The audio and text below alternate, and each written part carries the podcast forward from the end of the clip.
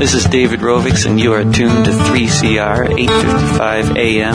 Melbourne, Australia. Step three is finding there's a tactic when everyone believes it could be true. That if all the people work collectively, there just might be something we can do, and everything can change.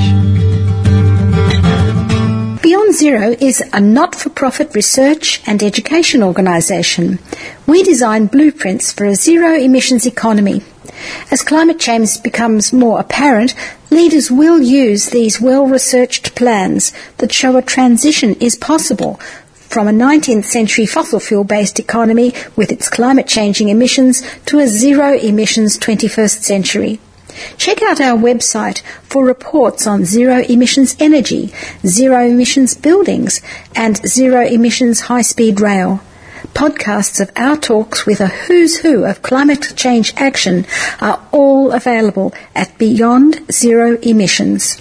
If you have some ideas for this show, contact us at radioteam at beyondzeroemissions.org.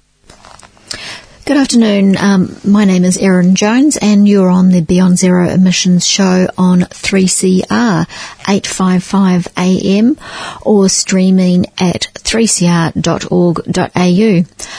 Good afternoon, everyone. Um, as usual, we've got a jam-packed show, so we won't delay and we'll get right into it.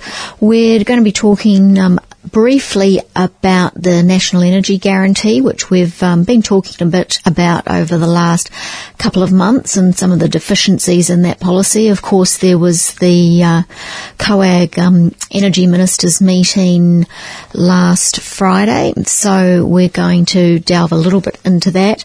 But our main focus of today's show is going to be looking at some great work that's going on in Queensland and in Noosa particularly at the um, zero emissions Noosa group, which is um, looking at how that community can transition to 100% um, renewables and um, cutting their emissions. So we've uh, got most of the show focused on that, but we'll also be revisiting what's going on here locally in Victoria with an update from the Save Western Port organisation and uh, the threats that are facing that area with AGL and big gas uh, operation they're trying to get off the ground there.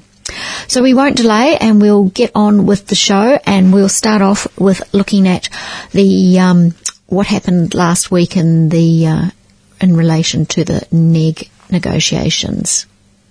Listeners, as you well know, we've spent a lot of time um, over recent weeks talking about the National Energy Guarantee, and last Friday was the major meeting in Sydney of um, the state and federal ministers involved in uh, what was going to be happening with that policy, which um, had a lot of issues. So I'm pleased that we've got Nikki Eisen on the line. Nikki is a co-founder of Community Power Agency, and we did speak with Nikki um, quite a ways back around some of the potential issues around the National Energy Guarantee. So we wanted to touch base again and. Um, just uh, kind of flesh out the outcomes from that meeting on Friday. Uh, and Nikki also has a piece in today's Sydney Morning Herald looking at some of those issues. So we'll um, have a bit of a chat about that. So welcome, Nikki. Hi, nice to be with you, Erin. So, for some of our listeners that might have been um, under a rock, just give us a bit of an outline of uh, what was proposed under this this policy and, and where it's standing today.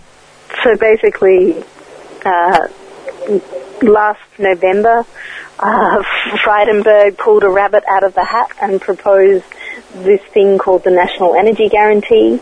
Uh, it's three things. It's uh, two amendments the National Electricity Law, which is actually state-based legislation. Um, uh, one is around some amendments on energy reliability. The second is a mechanism to drive emissions reduction. And then the third piece of the National Energy Guarantee is is federal legislation that would legislate the targets, the emissions reduction targets that that mechanism would drive. Mm. And I think I suppose the first one um, we talked quite a bit a while ago with um, the with Greg Bourne from the Climate Council. The reliability is really a bit of a furphy because the system doesn't have a reliability issue.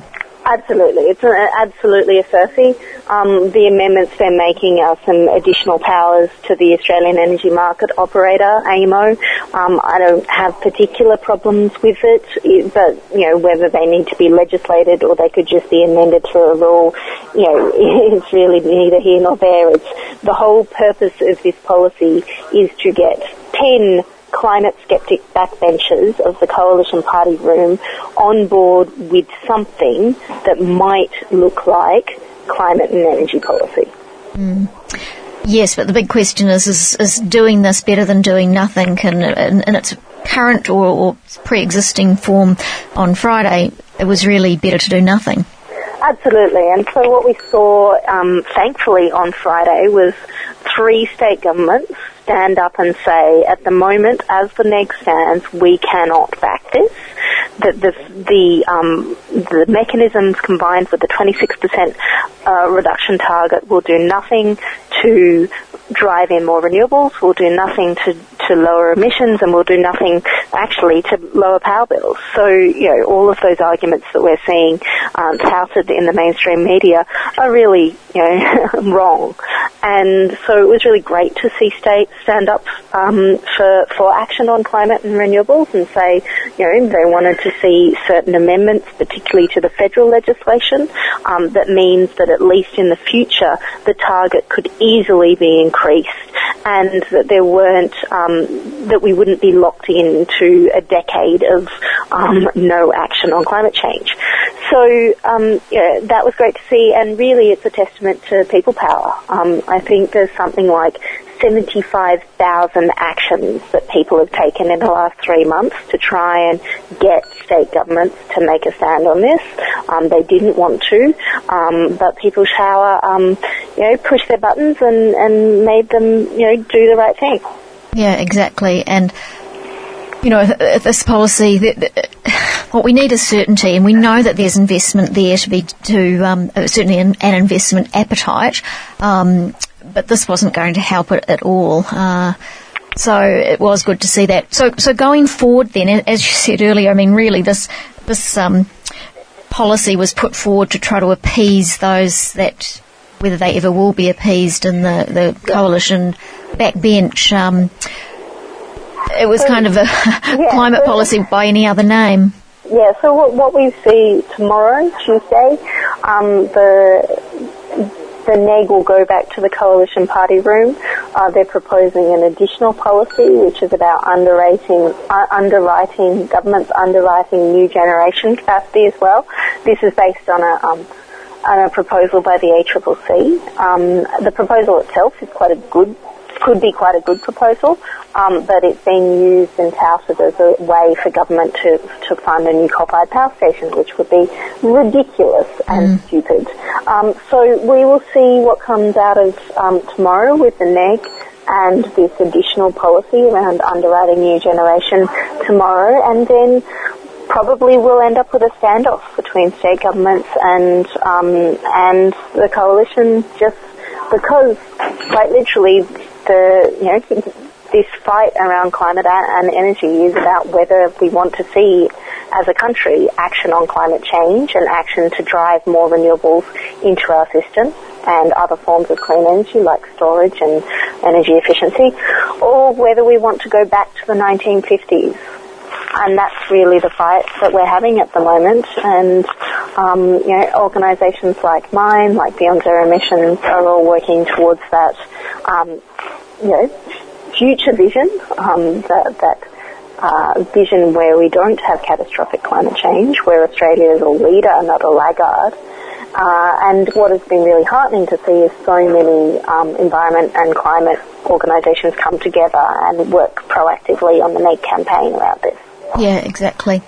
Well, look, thanks for the update, Nikki. Um, uh, as I mentioned earlier, there is an opinion piece in the Sydney Morning Herald which Nikki has um, authored. So I'd encourage listeners to have a look at that as well and, and a bit more detail on some of the motivations and potential outcomes of the NEG uh, proposed format.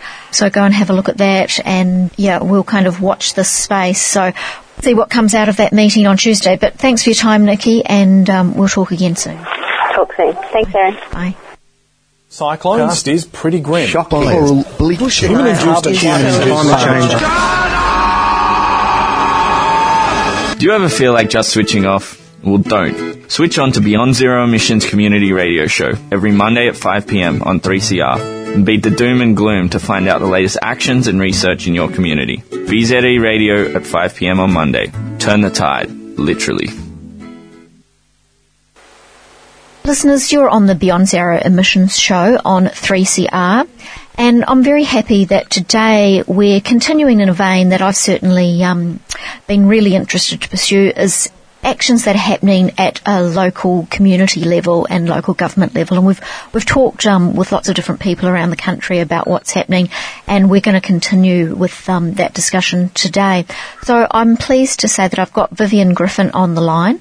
Vivian is the president of Zero Emissions Noosa, um, and for anyone on the uh, Sunshine Coast, Vivian's been uh, heavily involved in a lot of environmental issues over the years and has also been a councillor for a number of years. So really knows how that local government and, and local community space works. So we're really pleased to have her on the line. Welcome, Vivian. Hi, Erin. Good to be with you.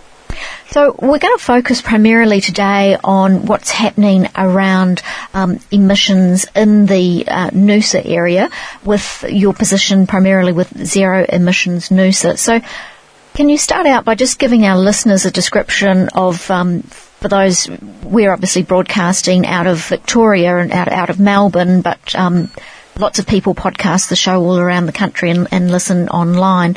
But just describe to our listeners where you are um, geographically, and then we'll talk a little bit about the history of how, how Zero Emissions Noosa came to be.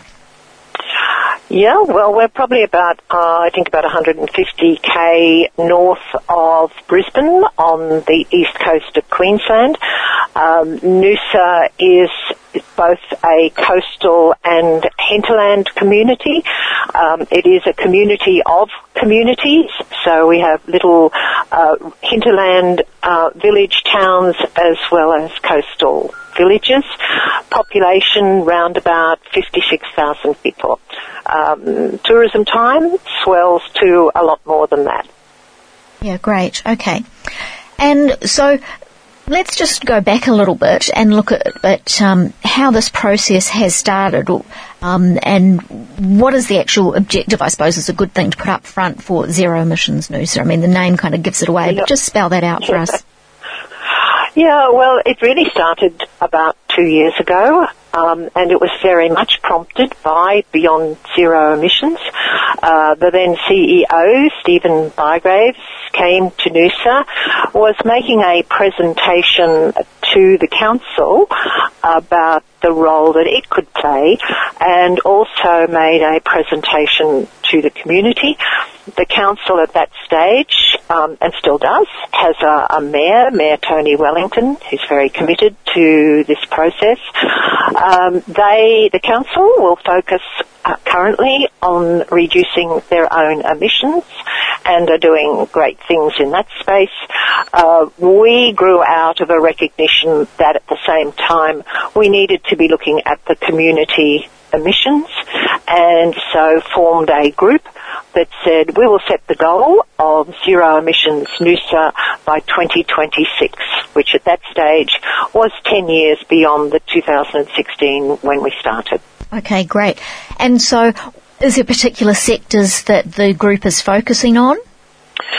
There really are. Uh, they're the ones that uh, potentially we can have some influence on. So the two main sectors, uh, the obvious one is electricity consumption, and that's consumption by uh, residents and uh, businesses, and also um, carbon emissions from transport. So electricity, in terms of the community emissions, makes up about 70%. Uh, transport emissions, excluding tourism related uh, vehicle emissions, are around about 30% of our emissions. Mm-hmm. Okay. And so those targets then that you're looking to get to on in both those sectors by 2026? Yes. Okay, great. And so, so this group has now become an incorporated body? We have, yes. We, we took a decision probably about 12 months ago that um, we had before been an alliance of a number of the community groups throughout Noosa who have supported us on the journey since the beginning, but we did take the decision that we needed to have a dedicated organisation with a clear uh, persona so that people were very clear about who we were, what we were trying to achieve, particularly as we began the communication process and engagement process with our community. Okay. So, so theoretically, those groups that were involved and, and some key drivers, but you're now, as I understand, have just completed a um, a series of community consultations. So, tell me about what it was you were going out to the community with, and, and what was what's kind of been the the end um, pro- product of that. We've been uh, consulting on what we call the roadmap to 100% renewable electricity. Uh, we were fortunate to receive a, a, grant from the Noosa Biosphere Reserve Foundation.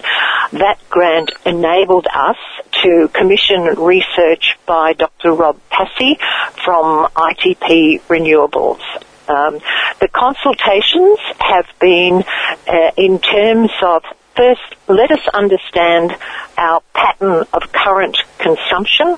Let us understand um, what of that is made up of renewable energy. And then let us look at where we're going to be in 2026. And if we're aiming for 100% uh, renewable electricity, then how are we going to get there? And what sectors do we need to engage with? So whether that residents, whether it's um, small to medium enterprises, whether it's uh, large corporation businesses, tourism is obviously an important segment. So the consultation, and um, we concluded that consultation last Saturday, was really to say, okay, which are the sectors we need to engage with, and then uh, a lot of the research that Rob Passey brought to the process was what are the tools available to us to uh, to engage with those um, sectors. So he was able to bring his um, very considerable knowledge about what's happening right across Australia, and so whether we were talking about solar bulk buys, whether we were talking about multi-site feasibility study, whether we were looking at um, solar savers initiatives by councils in other states. We were able to bring the local knowledge and then that um, national uh, perspective to the to the workshop to set our roadmap for the future. Right. Okay. And so, were they were they well attended? What, what's the what's the feedback that you're getting? I mean, what's the appetite? Uh, it was it was a very exciting um, uh, event to to be at. Uh, we, you know, like all workshops, you, you break into smaller groups and, and workshop particular segments. So people put their hand up to say, uh, yes, I'm interested in working with the tourism sector on its emissions, or I'm interested in working with large consumers, such as our large shopping centres or a Bunnings store.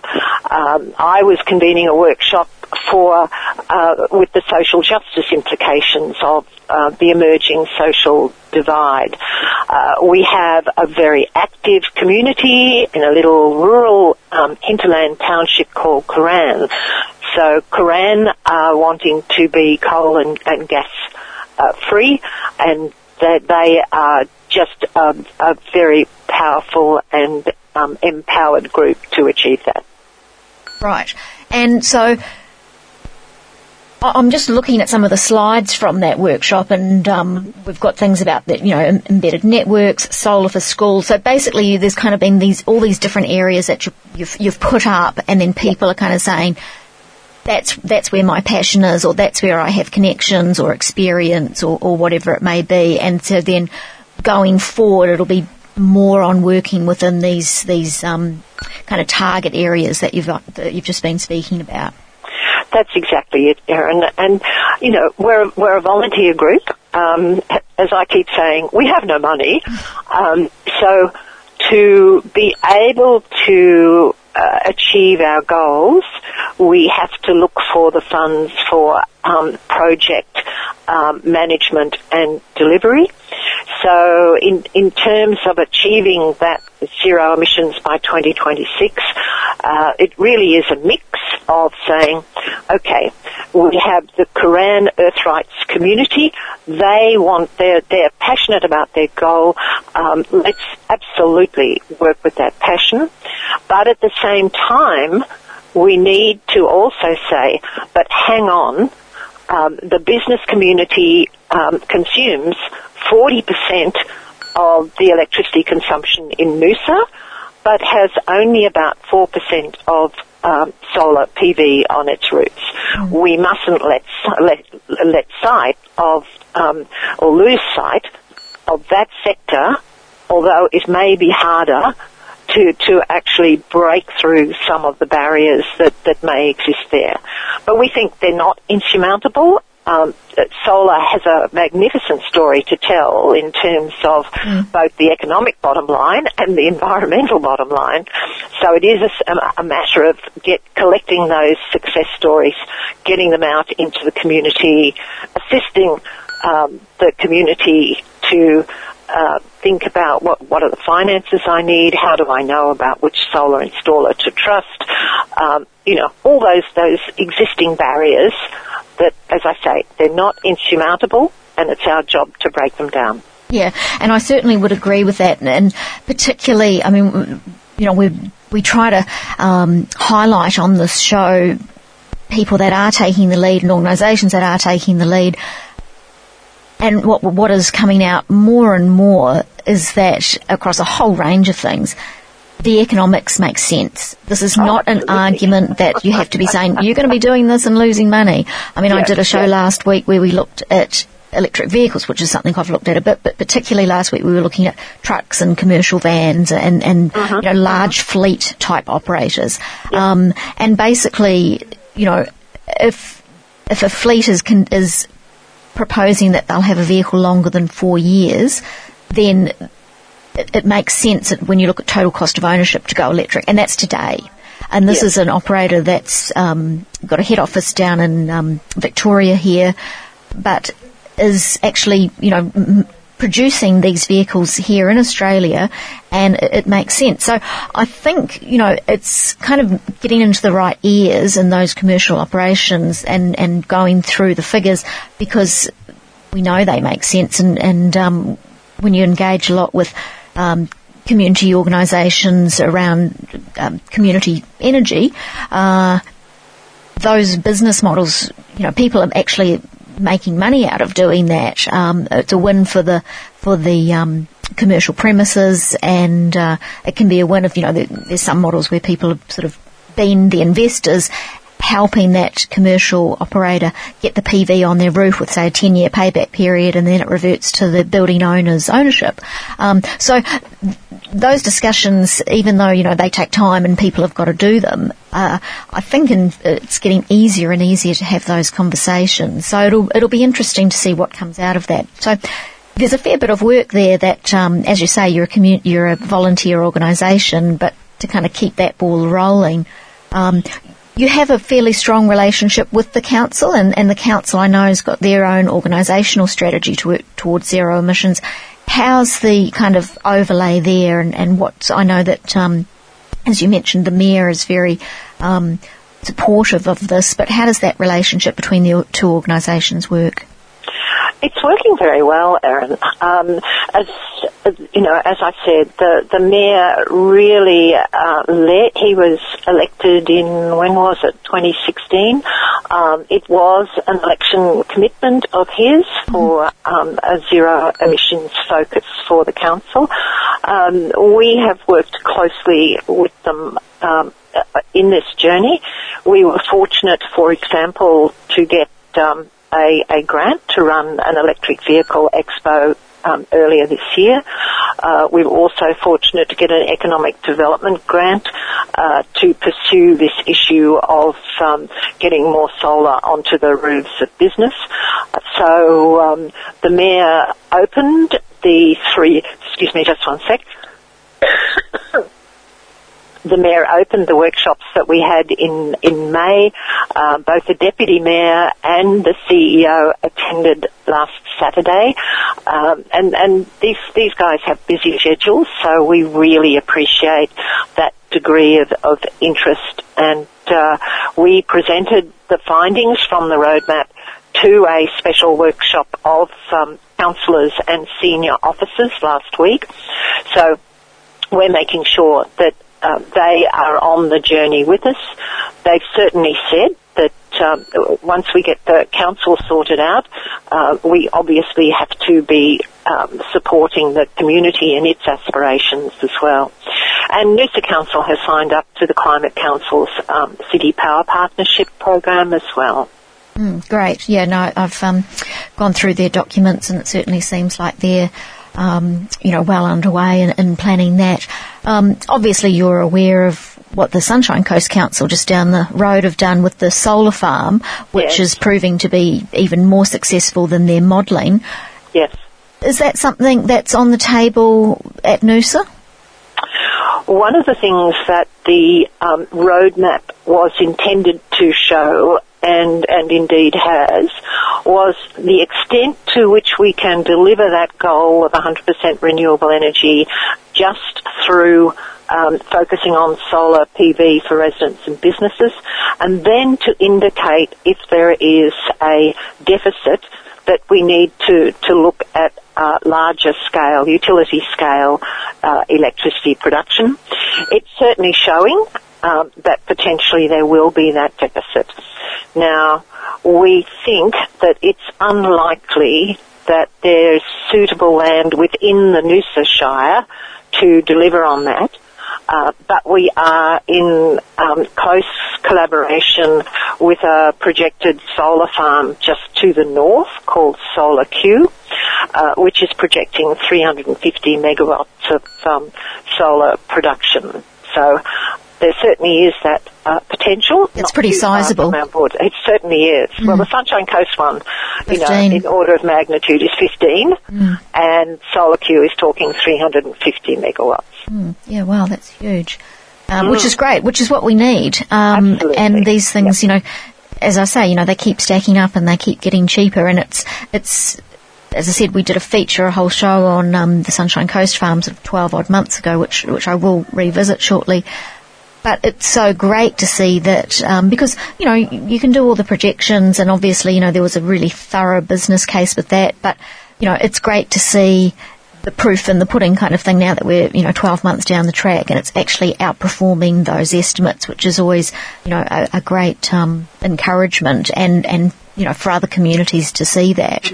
Well, I was on the Sunshine Coast Council when we initially impro- approved that um, development on what was old um, Caneland land out on Yandina Road. So uh, for me, I, and I know the officers um, who are involved in that, I have enormous respect for them, and um, it's it's just great to see it being um, a complete and utter vindication and demonstration of what can be achieved. Yeah, exactly. And I think it's important for um, other large organisations, and, and we discussed this in the show that I did, and, and much like you just said with your example with Solar Q, uh, these things don't necessarily have to be within your jurisdiction because the fact is Yeah. the the energy that's being generated out of that plant is not going directly to the council library and the swimming pool and this. It goes into the system and it's a you know it's a um, whatever you put in you you kind of, kind of take out sort of thing. It it doesn't mean that the same power um, just because it's offsetting 100% of their energy, it's not the power necessarily directly from that solar farm. Um, it goes into the network. Uh, so I think that's something as well when, you know, whether it's another uh, local government organisation or a big manufacturer or whatever it is, we're seeing more and more of those now look to, um, you know, putting in these systems um, wherever they may be, and or power purchase agreements or whatever it may be. And um, certainly that's happening down here in Victoria with the renewable energy for the train systems. That's a major regional uh, project that's happening, you know, not in Melbourne City, obviously, um, but creating employment in regions, which is which is a really important thing. Yeah, and um, in, in many ways, Victoria um, is leading the way, and I have uh, enormous respect for Lily D'Ambrosio um, and the work that she is doing as uh, Minister for Energy Matters down there. And, and you're seeing more, a lot more interesting ways of um, tackling both the technical side and the financial side. So one of the ones that we've been looking at is at the um, the Lismore sewage treatment works, mm-hmm. where they're installing a floating um, solar farm, um, and, and, interestingly, that gives you uh, greater energy efficiency from from being on water, and that's through a financing model in partnership with the community. So um, you know, sometimes people thought, think that our aspiration for 2026 is just that, an aspiration. I firmly believe that the, the change that we're seeing is exponential, yep. not only in the electricity production, but as you say, electric vehicles um, are the sleeper in all this, but mm. I think we are going to see the, well, I know we're going to see more affordable models, and I think we're going to see a much greater take-up um, uh, in the uh, late 2019s, early 2020s. Um, I think we might be surprised by the take-up.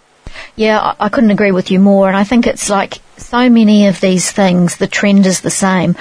It, it kind of goes along and, and, it might be going up 100%, but it's off such a small base. Yeah. And then, yeah. you know, you hit that critical mass and it just yeah. almost goes vertical.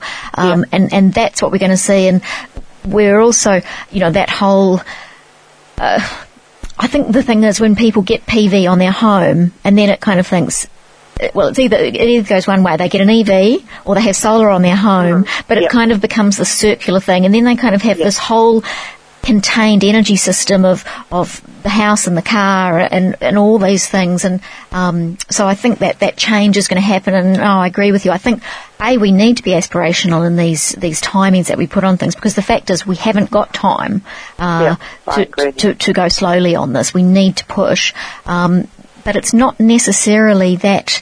Uh, that far fetched, and, and that was something that, and I, I want to have a talk to um, to the council in a, in a, in a future show around these goals because what Sunshine Coast, and for people that may not know, um, just a bit of bit of history. Um, Sunshine Coast used to be Noosa Maroochy and Caloundra councils, and then council amalgamation happened, and we had the Sunshine Coast, which included all three, which Vivian was mentioning that, that she was a representative on, and then um, a few years ago, Noosa um, separated and became its own council again in its own right. Um, so, but the fact that with the solar farm in the Sunshine Coast region, the you know, they've achieved that 100% offset, and that didn't take a decade. I mean, it may have taken quite a while in getting getting um, you know the, the policy drivers and, and getting to the point of actually being operational. Mm. But but once they decided to make that big move, you know, they've achieved that um, yes. in, yeah. a, in, a, very short time. So councils, um, you know, looking at their organisational strategy here, 2016 to 2026, uh, and that's not far fetched. You know, that can happen possibly quicker. Um, you know, there's a whole lot to go on behind that, but um, I think you know there's models that have shown that it has happened. I suppose is my point.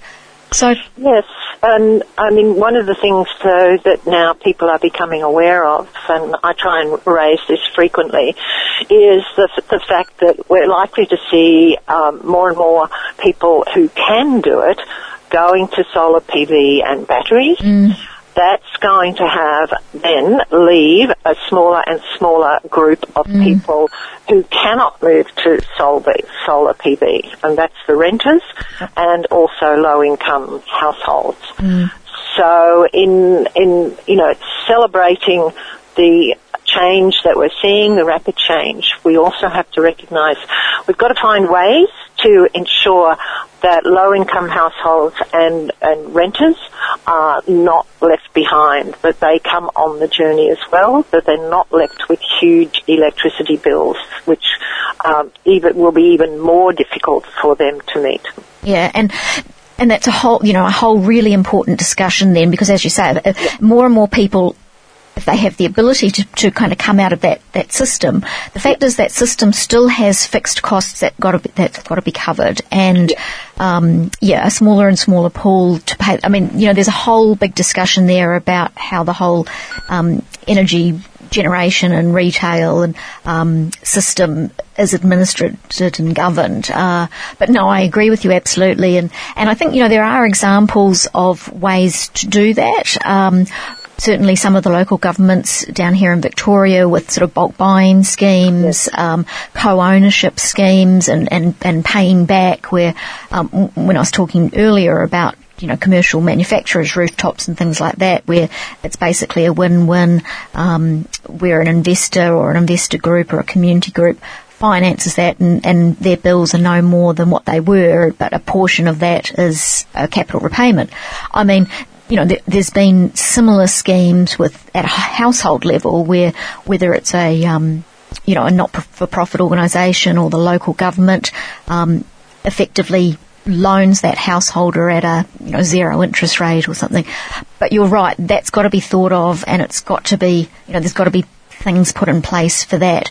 So you mentioned that you chaired that um, you know equity and, and, justice kind of discussion.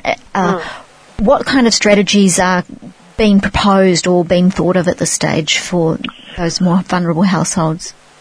Well, we we recognised um, one that um, we have uh, such a group in Noosa. We're not just a Silvertail community.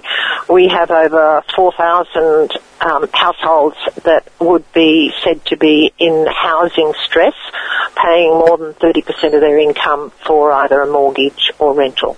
So one, we know we've got a group that is likely to be um, struggling right now and, and will be struggling in the future with um, the electricity component of their household costs. So we there, there are a, a, few tools at our disposal. Uh, one of the things we're looking at certainly is the Victorian model of um, solar savers that was started by Darebin Council, where the council essentially uh, provides a loan uh, that then gets paid off through the rates. So, um, and, and that loan stays with the property, and and so the uh, property owner has some um, in, uh, support that the the investment they make uh, is that they're not going to have to pay for it, and then um, someone else gets the benefit. So that requires legislative change in Queensland, as okay. has happened in New South Wales and Victoria. So that is something that we can work in partnership with the council. Uh, it's to my mind, it shouldn't be a, a difficult process. So uh, we will, we will, you know, uh, stay on the case on that one. And does the LGAQ have a position on that, or what's their? Look, I don't know. Um, we've we've now raised this with council. Uh, there is an officer on the council who has worked in Victoria, is is very familiar with the system. I think they're putting their mind to it, um, and we will certainly. Uh, we hope to have a meeting with the minister for energy later this year. Uh, that will be something that we will be raising and raising with our local member to pursue that. I, I can't see why anyone would have checked because you know, it's it's no skin off the nose of the Queensland government. It's no skin off the nose of a council that doesn't want to pursue it because it will only mm. facilitate mm. councils that wish to okay. go down that path. Yeah. Um, the other thing is that the Queensland government right now has interest-free loans for low-income households that currently don't have solar. Um, I suspect not everyone is very well aware of that program, and, and so of course we will try and um, facilitate greater knowledge of that for those who might like to take it up. The renters are probably a more difficult proposition, um, but we do know that organisations such as Sun Tenants are working with um, Moreland um, the, the Moreland Energy Group in Victoria. So we'll be exploring some of those possibilities for the, the rental market. Right. Listeners, you're on the Beyond Zero Emissions show. I'm Erin Jones and today we're talking with Vivian Griffin from Zero Emissions Noosa who are on track and um, putting in a lot of work to take that community to zero emissions by 2026. Vivian, there's a lot of communities obviously around the country that um, logically need to be doing what you're doing. Mm. Um, what are some of the lessons learned, or in terms of the the process of you know, we talked a little while ago about how the organisations become incorporated. But what are some of those lessons? If you were, you know, go back two years or whenever it was that kind of this this energy built up, uh, what would you have done differently, or for for a group, you know, person that's listening to this that wants to get, you know, activated in their community, wants to get their community activated to move towards this? What are some of those lessons? Oh, um, well, I, I just think um, uh, one one thing I'm very certain of um, that as as a nation, if we wait around for government to do stuff and uh, respond to the climate change challenge, uh, we'll be waiting a long time. Mm. So one thing I'm completely certain of is that it does need to be local communities taking ownership of that issue. Um, what we have done is uh, we don't talk about climate change. We don't engage in that process at all. Um, I think it just diverts you from the main game. So we're uh, only focusing on emissions reductions. Um, you know, you don't have to beat people over the head about the environmental mm. issues, although, you know, we all know they're incredibly serious. Um, but just focus on the emissions reductions and um, focus on the economics of that. Where you can, I think I think that's a really important point too, and that certainly is a position that Beyond Zero Emissions taken mm-hmm. because mm-hmm. you can have a discussion with someone um, and there's a whole lot of health benefits, cost benefits, um, you know, general pollution benefits mm. that make sense, and you yep. don't even need to have a discussion about whether they, you know, quotation marks, believe in climate change. It, yep. it, it can just, you know, and like you say, we all know that we all know that it's an imminent threat, and action needs to be, you know, really ramped up to to emergency level. But that can kind of get you into a conversation that loops around and around, and you don't need to do that because you can just keep moving forward.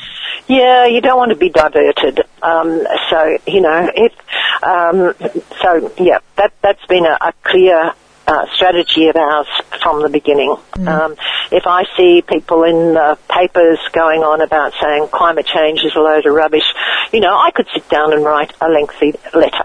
Mm. Um, but all that will do is just he says, she says, he mm. says. Uh, it's it's not productive. Just get out of that space, get into the emissions reduction space. Um, and in terms of um, working with your community. Just keep throwing the stone into the pond and spread the ripples and pull into the the working group space the, the people with the, the passion and they'll find their way to you um, if, if you put out those opportunities, um, put that, throw that stone into the pond and let the, the ripples go out. So it's it's not a very sophisticated strategy. I think an important point that you mentioned earlier was working with some of those existing groups. Yep. Um, you know, you've you've kind of yep. used that that energy and that organisation that was already there to a point yep. where your group could then become incorporated in its own right. Uh, so I think that's probably an important part to kind of use those pre-existing networks and, and energies of those different groups which have aligned values. Yeah, that that initial alliance was with a, um, a, mix of both business groups and community groups, environment groups, and our two universities here. So, uh, in its own right, it was a very powerful group. It included, you know, Tourism Noosa, Noosa Chamber of Commerce, Sunshine Coast University, Central Queensland University. All of them signed on to a memorandum of understanding saying that they would work to the best of their ability towards the goal of zero emissions Noosa. So that, that was an important uh, moment. Mm. We had a public launch. We had folks from the Queensland Department of Environment come up. So, in terms uh, of time frame, when did yeah. that fall from kind of inception to to where you are now? When did that point? Because I think that's a really significant kind of buy-in. Uh, yeah, we kicked off in June 2016. Uh, we had the public launch in November of that year, um, and, and that's where we had the signing of the Memorandum of Understanding. Um, and we incorporated probably about 12 months after that. Uh, we've now registered as a charity so that we can access grants that are sometimes only available to charities. So there's, there's been this work behind the scenes, all the boring bureaucratic stuff, um, but it positions us absolutely to be able to take advantage of any and every opportunity that comes along. Yeah, and that, that's important. And as you say, it's kind of the boring stuff, but it, it's what needs to happen because you know most of these organisations run on the smell of an oily rag, and you want to be have all the um, the boxes ticked so that you can access those those bits of money along the way to, to keep that momentum. And um, I, I really value the partnership that we have with Central Queensland University. Uh, one of their uh, academics, Dr. Karina Anderson, um, has been very uh, committed to forging the partnership with us, committed to facilitating a research relationship between the, their academics and the goals that, that we are looking at.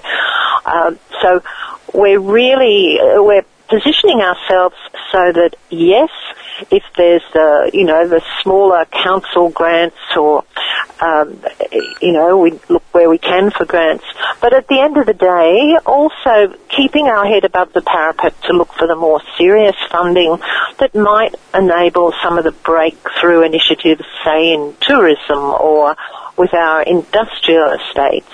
So, um, and and to do that, you need to have street cred. And, and so, you know, part of it has been enabling people to know who we are, to have confidence, confidence in us, to know through the roadmap that we are very uh, serious in documenting the, the goals and, and why we, and why and where we need to, to work. So all of that is also about the, the street cred, as I say. Yeah, excellent. Well, it's been great to, to hear your progress and where you're up to, and, and it sounds like there's you know some real momentum, which is fantastic. But I did really want to kind of draw out those tho- that process because I think you you know, it's a big endeavour. Um, they're big goals, and I think for organisations or, or people that might be listening and wanting to engage in that process, um, and, and look, there's lots of ways to go about it, and different communities will go about it different ways. But I think it's good to kind of get a little bit of a framework of how it's worked for you guys, um, and I I think that's important. And there's, you know, there's starting to be a building a body of different organisations that are trying to, you know, tackle these these big issues, um, and just kind of so new organisations or, or new communities can kind of look at different ways that, that um, other communities have gone about it and help them on their way. Yes, and I, and I think it's probably easier for smaller communities such as ourselves. We aim to, we say to people, we want to be your, your test crash dummy. Uh, if you want to try something out, um, come and try it with us. We'll work in collaboration with you. Yeah, great. All right, well, that's excellent. We look forward to um, staying in touch, Vivian. We'd really like to hear how your progress is going and um, keep um, keeping up the good work and keeping on being able to share that with a with a wider audience as well. So, thank you very much for your time, and um, we look forward to hearing about your progress. Thanks very much, Erin, and, and you keep up the great work of BZE as well. Thank you. Bye bye. Bye bye now. Hi, I'm Kim Salmon. I'd like to have a quick word about uh, public radio, particularly 3CR. The thing about public radio is that it's more open than the more formatted types of radio to what's going on around it. So when you listen to it, you're more likely to hear a reflection of real life. And 3CR being in the heart of Smith Street, Collingwood, is a particularly good example of what I'm talking about.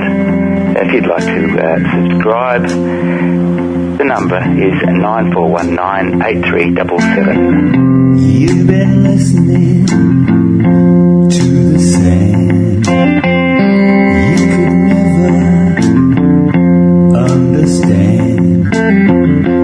Feel the fortune flowing. Listeners, I've got Louise Page on the line from Save Western Port. We spoke um, about uh, what's going on in Western Port a few weeks ago prior to the rally that they had down there at Hastings. But I think it's important that we keep in touch with what's going on with these uh, campaigns, especially the ones that are on our doorstep. So, welcome, Louise, and can you give us a bit of an update on uh, what's happening? Sure, thanks, Erin. Uh, yeah, quite a bit has happened recently, actually. We've had uh, another round of consultations from AGL about the project. Uh, that was For our listeners that didn't catch the first one, maybe let's just outline um, what it is that the threat is um, happening in, in Western Port. Oh, sorry, yeah. Yes, so we've got uh, AGL are proposing to install a floating gas terminal at Crib Point in Western Port. It's uh, a huge 300 metre long ship and it's called a, an FSRU, which is a floating storage and regasification unit. It, uh, it has uh, tankers come in, gas tankers carrying LNG. LNG brings, uh, the tankers bring the LNG in and unload it into the FSRU, and the FSRU regasifies the liquid, liquefied natural gas. And Are always also proposing to install a 60 kilometre long pipeline from Crib Point to Pakenham so that they can actually pipe the gas to Pakenham and join into the, the gas transmission there. So this is a pretty significant sized um, proposal that we're talking about. Yeah, it certainly is. The the 300 metre long FSRU will be moored permanently at Crib Point, so it, it's a 24/7 operation, which means that's a that's a big impact not only just on the environment but also on the local residents because they're living alongside it 24/7. You'll have the noise, you'll have the lights, you'll have the gas tankers coming in. It's it's it. It's going to be it's going to be quite a big impact with the amount of lights. There's always the threat of an accident. That's that's always hanging out there. We know that you know mitigations are put in place, but from history shows us that uh, when you're dealing with things like tankers. Uh, and pipelines especially, that um, you never can be too sure. So you don't put them in Ramsar listed wetland and biosphere. Yeah, right. So I know that you're, um, you know, really building a momentum in the local community. Tell us where the campaign is currently and what some actions that are, that are coming up that, um, you know, if people want to engage with your process. Sure. It's at a fairly critical stage right now, actually. At the end of this month, AGL are actually putting their proposal to the government, so they're referring the project and that means it's time for the planning minister, Richard Wynne, to make a decision on whether they actually have to undertake a full environmental effects statement or whether he's going to pass it just with the information that, that they've put in. So we're at a, a pretty critical time now and uh, we've uh, our own organisation, Save Western Port, along with Friends of the Earth and Environment Victoria and Vic- Victorian National Parks Association have called on the government to, uh, we, well, we're demanding really that a full EES is required because the environmental impacts and the impacts on the community, it, it's such a big project. To think that it might just go through with a tick is really alarming to a lot of us. So that's that's where it's at at the moment. And next Friday, uh, sorry, actually this Friday, we'll be at um, in Fitzroy. We're joining up with the Greens, who are actually taking a petition to Richard Wynne's office. So four o'clock on this Friday, that's that's our next action actually. So they're going to take along their concerns to Richard Wynne's office and say that. Um, this proposal is of such magnitude, it definitely requires an environmental effects statement. Yeah, I think that's probably the the minimum that it, you know should Yes. require. I mean, the fact is, um, you know, beyond zero emissions. Um, all our work is showing that we need to transition as quickly as possible and putting in this type of major infrastructure for gas, which is a fossil fuel, and and uh, the whole it's a transition fuel is um, is pretty hollow. Um, That's okay. Uh, so it's really important. So for our listeners that you know want to take action, what can they do? Is there still an opportunity to sign the petition? Is there a website they can go to? What what sort of action can they take, or be part of that um, that handing over of that petition on Friday? Yeah, absolutely. Well, first of all, our website is a good place to go and find all the the necessary things, how to take action, and also Instagram, Twitter, and our Facebook. So you'll find all that at savewesternport.org. Now, in terms of joining us this Friday, we're actually meeting at, um, oh, where are we? Yeah, uh, we're meeting at Shop 6, 232 Brunswick Street, Fitzroy. And then we'll be going to 296 Brunswick Street, which is where Richard Wynne's electorate office is. So if you want to meet with us there, that'd be terrific. Um, and if they just go to our website, we'll have all that information. there Okay, anyway. and so that's savewesternport.org. That's right. Okay, fantastic. Well, thanks for the update, Louise. We appreciate it, and um, we'll look forward to hearing the outcome of that. And really, you know, these massive projects can't just get a tick and keep going. We've got there's there's got to be a, a thorough and rigorous process, and um, have every opportunity to uh, highlight the um, you know the potentially huge implications of these projects. That's right. Yeah. Okay, great to talk with you. Thanks for the update, Louise. We'll talk soon. Thanks, Erin. Bye bye. Bye bye. So, uh, listeners, I hope you've enjoyed the show today. We've um, covered a bit of ground um, from more localised issues to what communities are doing elsewhere in the country to move towards zero emissions. Um, there's a fair bit of activity still around in the um, news around the NEG. Uh, some pretty uh, discouraging um, information coming out from people like the Minerals Council with uh, taking a pretty strong position on wanting to encourage politicians to support it, and um, you know there's a fair bit of vested interest in that, uh, as a the um, carbon tax uh, a while back. So we need to look at uh, where these uh, where the motivations are coming from for things. So there's always a backstory. So I just want to make a couple of announcements before it's time to wrap up. Uh, as you well know, we've spoken about previously, the Beyond Zero Emissions are hosting the Electrifying Industry Summit. That is on Thursday, the 13th of September. If you go to the Beyond Zero Emissions website, you'll see uh, links through to how to get tickets for that event. Um, it will be well attended, so make sure that you do book yourself a slot there so that we can um, look after the logistics. We'll also be doing a bit of a sneak preview of some of the information that's going to come out in the summit. And Michael Lord, who is BZE's Director of Research, will be the guest speaker at the regular BZE discussion group, which is on Monday, the 3rd of September, and that's at the University of Melbourne. Get all the details off the website. Um, but be sure to get ahead of the curve and book your tickets to the Electrifying Industry Summit. So just go to the website bze.org.au for all the information on how to do that. I'm Erin Jones, and I've been um, glad to host the show today.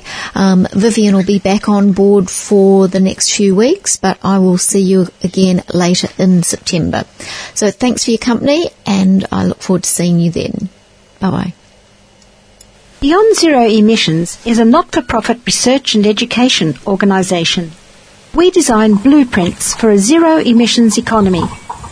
As climate change action becomes an emergency, leaders will use these well-researched plans that show a transition is possible from a 19th century fossil fuel-based economy with its climate changing emissions to a zero emissions 21st century. Check out our website for reports on zero emissions energy, zero emissions exports and industry, zero emissions transport, zero emissions buildings, and zero emissions land use. Podcasts of our shows contain a who's who of community action and climate solutions. They're all available on the web at bze.org.au. We'd love your ideas for this show, so contact us at radioteam at bze.org.au or even write to us, care of Radio 3CR, 21 Smith Street, Fitzroy, Victoria. You can make that attention